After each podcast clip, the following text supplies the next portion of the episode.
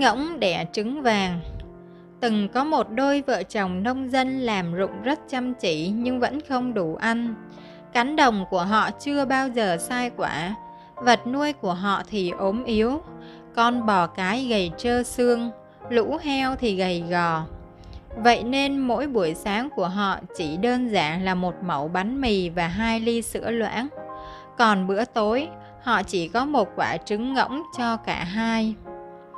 Quả thật, bữa tối trứng ngỗng của họ là một phần thưởng duy nhất cho cả ngày dài. Nếu sáng nào ngỗng không đẻ trứng thì buổi tối sẽ không có bữa ăn nào. May mắn thay, điều này hiếm khi xảy ra. Nó là con ngỗng ngoan ngoãn, người nông dân vừa nói với vợ mình vừa cắt đôi quả trứng thành từng miếng mỏng. Như vậy sẽ ăn được nhiều hơn. Trứng ngỗng lúc nào cũng ngon, bên ngoài lòng trắng săn chắc, bên trong lòng đỏ béo mịn.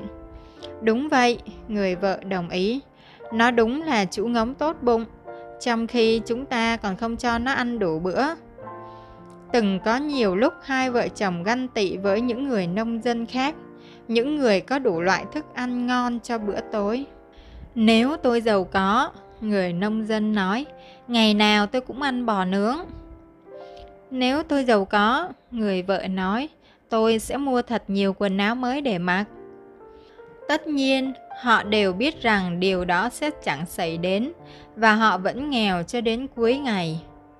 Rồi một buổi sáng, như thường lệ, người vợ đến chuồng ngỗng lấy trứng. Tim cô suýt ngừng đập, cảm giác quả trứng đặc biệt cứng và sáng bóng. Cô lập tức nghĩ đã có chuyện không tưởng với con ngỗng.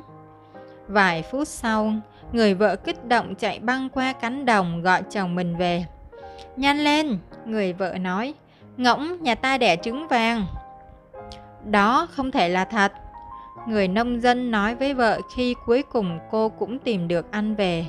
Người vợ bèn lấy trứng vàng đưa cho chồng mình. Người chồng vui mừng nhấc vợ mình cao lên và họ nhảy múa xung quanh gian bếp. Hai người không hề phí thời gian liền chạy vào thị trấn để kiểm tra thử quả trứng vàng liệu có phải là vàng thật hay không. Ông lão thợ kim hoàng mua lại quả trứng với giá rất cao, và người vợ đã có thể mua những bộ quần áo mà cô mơ ước bấy lâu. Họ trở về nhà trên cỗ xe với con ngựa tốt. Sáng hôm sau, họ hạnh phúc khi con ngỗng nhà mình lại đẻ thêm một quả trứng vàng nữa. Và mỗi ngày nó đều đẻ trứng. Thực tế, con ngỗng bây giờ dường như chỉ có thể đẻ trứng vàng. Chúng ta phải chăm sóc thật kỹ con ngỗng, người vợ nói. Chúng ta cần thiết kế một chiếc lồng chắc chắn hơn, để con ngỗng không bị cáo ăn thịt hay bị ai trộm mất. Một khi hay tin chúng ta có con ngỗng biết đẻ trứng vàng, sẽ có rất nhiều người muốn trộm nó.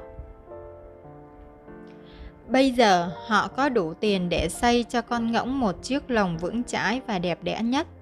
Họ cho con ngỗng an toàn lương thực hảo hạng và mua cho nó chiếc ổ tốt nhất để nó đẻ trứng lên đó.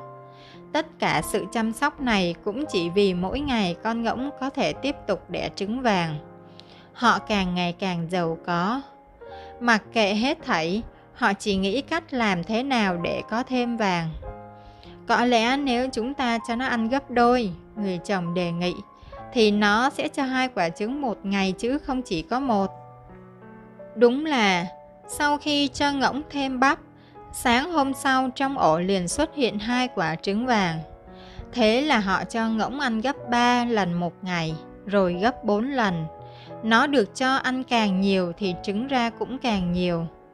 Một sáng nọ, họ thức dậy và thấy ngỗng nằm đau đớn bên rìa chiếc lồng. Chúng ta thúc nó ăn quá mức, người vợ khóc lóc. Ôi, tại sao chúng ta lại tham lam như vậy? Tại sao không thể hài lòng với một quả trứng vàng mỗi ngày kia chứ? Họ làm tất cả những gì có thể để cứu ngỗng, chăm sóc nó đêm ngày. Cuối cùng, một buổi sáng nọ, ngỗng run rẩy ngẩng đầu đứng dậy. Nó đã khỏe lại, thậm chí còn đẻ trứng. Nhưng đó chỉ là một quả trứng bình thường, không phải trứng vàng. Thực chất, ngỗng không bao giờ đẻ trứng vàng được nữa. Và vợ chồng người nông dân cũng không còn trở nên tham lam nữa. họ chỉ hạnh phúc với những gì đang có.